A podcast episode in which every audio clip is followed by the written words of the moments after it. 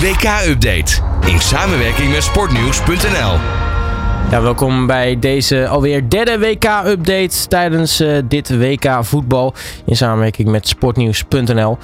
En wat gaan we vandaag doen? Nou, we gaan terugblikken op uh, de wedstrijden in groep C en groep D. Waaronder natuurlijk die enorme verrassing van Saoedi-Arabië. Die wonnen van Argentinië.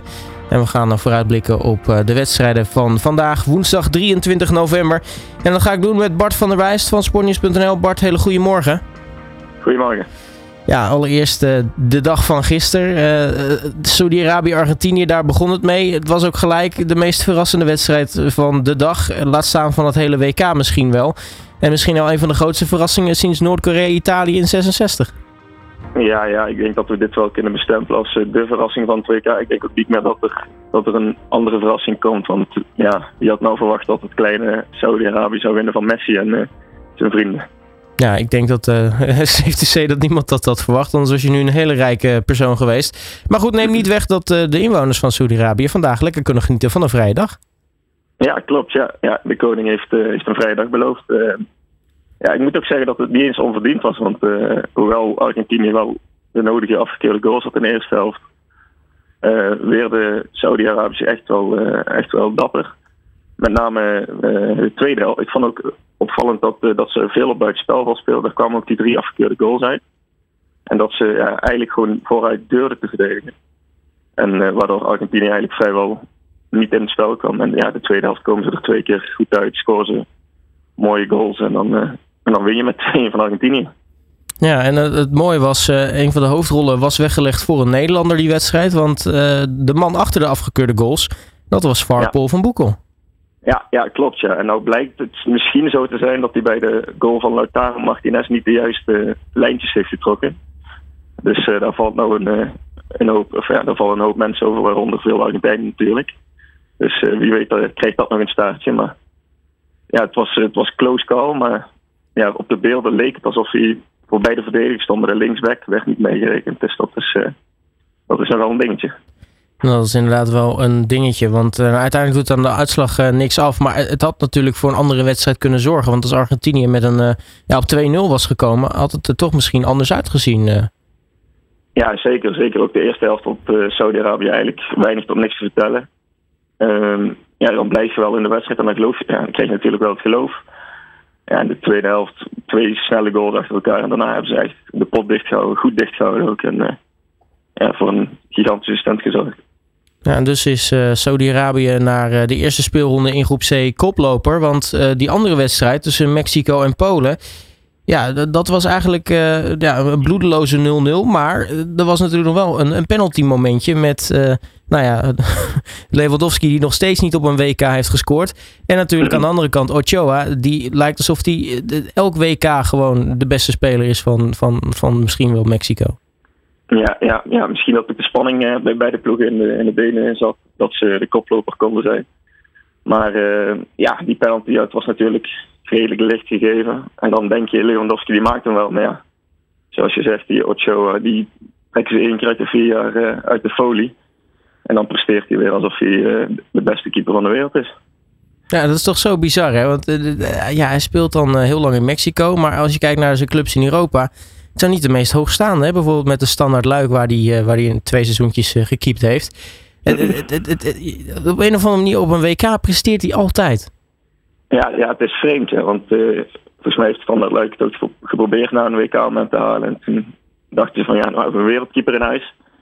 Maar blijkbaar kan hij buiten, buiten Mexico niet. En heeft hij misschien zoveel vertrouwen en vrienden in de Mexicaanse ploeg dat, dat, daar zijn, dat hij daardoor goed kan presteren.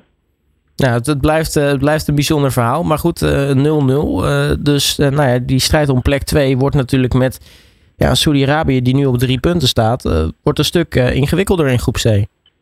Ja, ja, en je kan ook zeggen dat voor Argentinië eigenlijk nog alles mogelijk is. Want als je twee keer wint, dan, dan neem ik aan dat je gewoon als groepswinnaar uit de bus komt.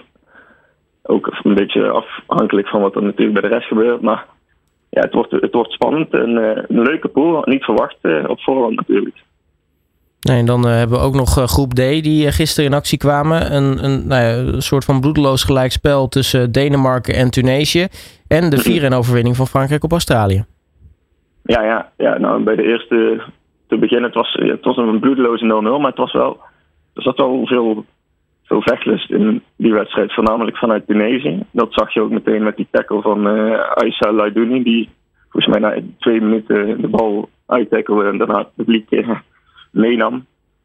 Uh, ja, voor de rest, ja, het was natuurlijk niet hoog staan, maar ik moet zeggen dat ook Tunesië, net als Saudi-Arabië, zich, uh, zich ja, dapper, dapper opstelde. En misschien hebben de Arabische ploegen of landen, moet ik zeggen, wel een voordeel bij het weer of zo, dat ze net iets meer kunnen dan, dan de andere landen die dit toch iets minder gewend zijn.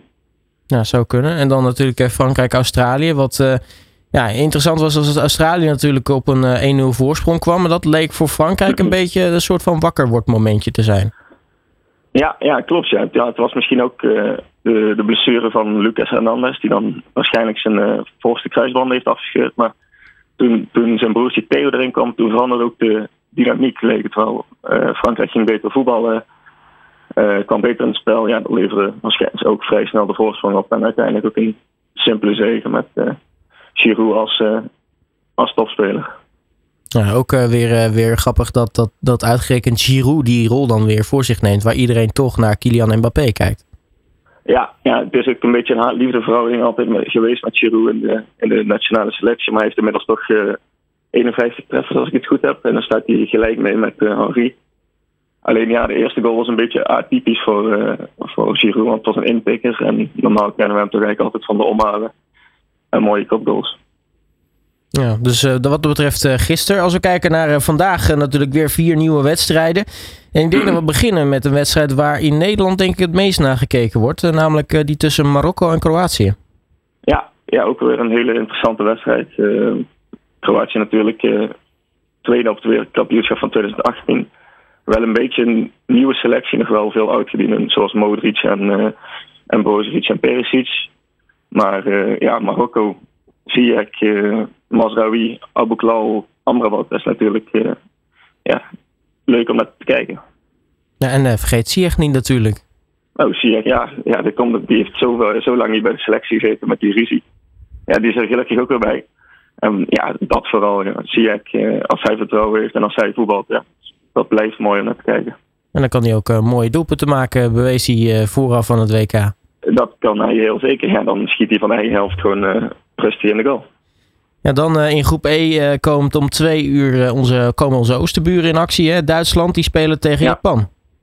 Ja. ja, dat is ook weer. Ja, Duitsland is echt een toernooi, toernooi voetballers, vind ik. Um, ik heb vorige week toevallig die wedstrijd tegen Oman zitten kijken. Dat was 1-0. Dat was eigenlijk stroperig, langzaam. Dan denk je van ja, Duitsland is het wel een favoriet. Maar ja, je moet ze toch altijd tot de outsiders rekenen. En uh, met Hansi Flick aan het roer denk ik wel dat het uh, goed komt. En ze hebben natuurlijk ook een hoop topspelers bij. En dan ja, Japan. Het is wel dat er veel spelers van Japan in de Bundesliga spelen. Dus dan, uh, dan krijg je een mooie strijd. Dus wie weet veel teamgenoten waaronder Guts en Kamada. Ja, Guts natuurlijk, die kennen we vanuit PSV.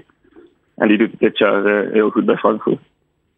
En dan uh, gaan we om uh, vijf uur ons opmaken voor nou, groep E. Spanje speelt dan tegen Costa Rica. Ja, Spanje mm -hmm. natuurlijk ook een van de outsiders voor de titel. Zeker, zeker. Al zijn er wel weer een hoop grote namen thuis gelaten. Zoals Sergio Ramos, De Gea en Thiago. Maar ja, dat is ook een beetje een, een dingetje van, uh, van Luis Enrique. is nogal een eigenwijze bondscoach, zoals ik het zie. Vaart zijn eigen koers en uh, heeft ja, vooral veel gekozen voor talenten met een mix van ervaring. Maar is nog een land natuurlijk om rekening mee te houden. Nou, er veel talenten. Ik denk een van de meest in het oog springende is toch wel Gavi. Ja, Gavi, P3, Ansu Fati. Het is natuurlijk vooral de jongens van Barcelona. En ze hebben ook die jonge jongen van uh, Atletico Bilbao bij. Uh, dat broertje van Inaki Williams, ik even zijn naam vergeten, zijn voornaam, maar uh, die is er ook bij. Uh, heeft Dani Olmo meegenomen. Het is niet de gebruikelijke mix van Barcelona, Real Madrid en al waar ze vroeger echt mee gingen. Maar nu is het echt heel de Spaanse competitie en nog wat weggeplukt uit de rest van Europa. Ja, en dan sluiten we vandaag af om 8 uur met een, een andere buur. Of nou, eigenlijk de enige andere buur die we hebben als Nederland. België. En die nemen het ja. op tegen, tegen ja, toch verrassende de kampioen van Noord-Amerika, Canada. Ja, ja, ook misschien wel een beetje de laatste kans voor, voor de gouden generatie van België. Dus natuurlijk, ja, die zijn ook redelijk op zijn retour nu. Alleen, ja, Kevin De Bruyne blijft natuurlijk een uh, geval apart. Die is nog steeds uh, de absolute wereldster daar. Um, Hazard is natuurlijk wel een beetje uit, of ja, uit vorm. Speelt gewoon weinig. En ja, voor de Belgiërs te hopen dat ze uh, ja, draaien. Want ik voorzie een lastige pool met ook gewoon Marokko, Kroatië en natuurlijk, zoals je zegt, Canada is gewoon een taaie tegenstander met Alfonso Davies en, en Jonathan David van Lille. Dus uh, ja, het wordt afwachten voor uh, onze Zuiderbuur. Ja, zit er, zit er misschien nog een verrassing in vandaag, denk je? Oeh, ja, dan. Ja, ik weet niet of ik het een verrassing mag noemen, maar Marokko, Kroatië. Ik denk dat Marokko een grote kans maakt daar. En ik denk ook dat Canada echt wel België het lastig kan maken. Ja, laten we dan uh, tot slot, Bart, afsluiten met de gebruikelijke voorspellingen. Wie, wat verwacht jij van de komende vier wedstrijden? Poeh. Nou ja, ik hoop in ieder geval niet dat we weer 2-0-0's hebben net als gisteren. dat zou een beetje zonde zijn. Precies. Maar ja, één garantie is er zeker. Dat we een minuut of 10, 20 extra tijd krijgen, zoals iedere wedstrijd. En dan hoop ik dat er gewoon veel goals vallen. En ja, wie er gaan winnen, ja, ligt een kleine overwinning Kroatië, gok ik. Uh, België ook dan met minimaal verschil. En dan Duitsland en uh, Spanje winnen wel redelijk eenvoudig lijkt me. Nou, check. Ja, nou, gisteren zaten we er volledig naast qua voorspellingen. Dus uh, laten we deze maar heel voorzichtig inderdaad met potlood opschrijven. Bart van der Wijs, mag ik je hartelijk danken voor je tijd. En natuurlijk ook veel kijkplezier vandaag. Graag gedaan, hetzelfde. Alle sporten van binnenuit. All Sport Radio.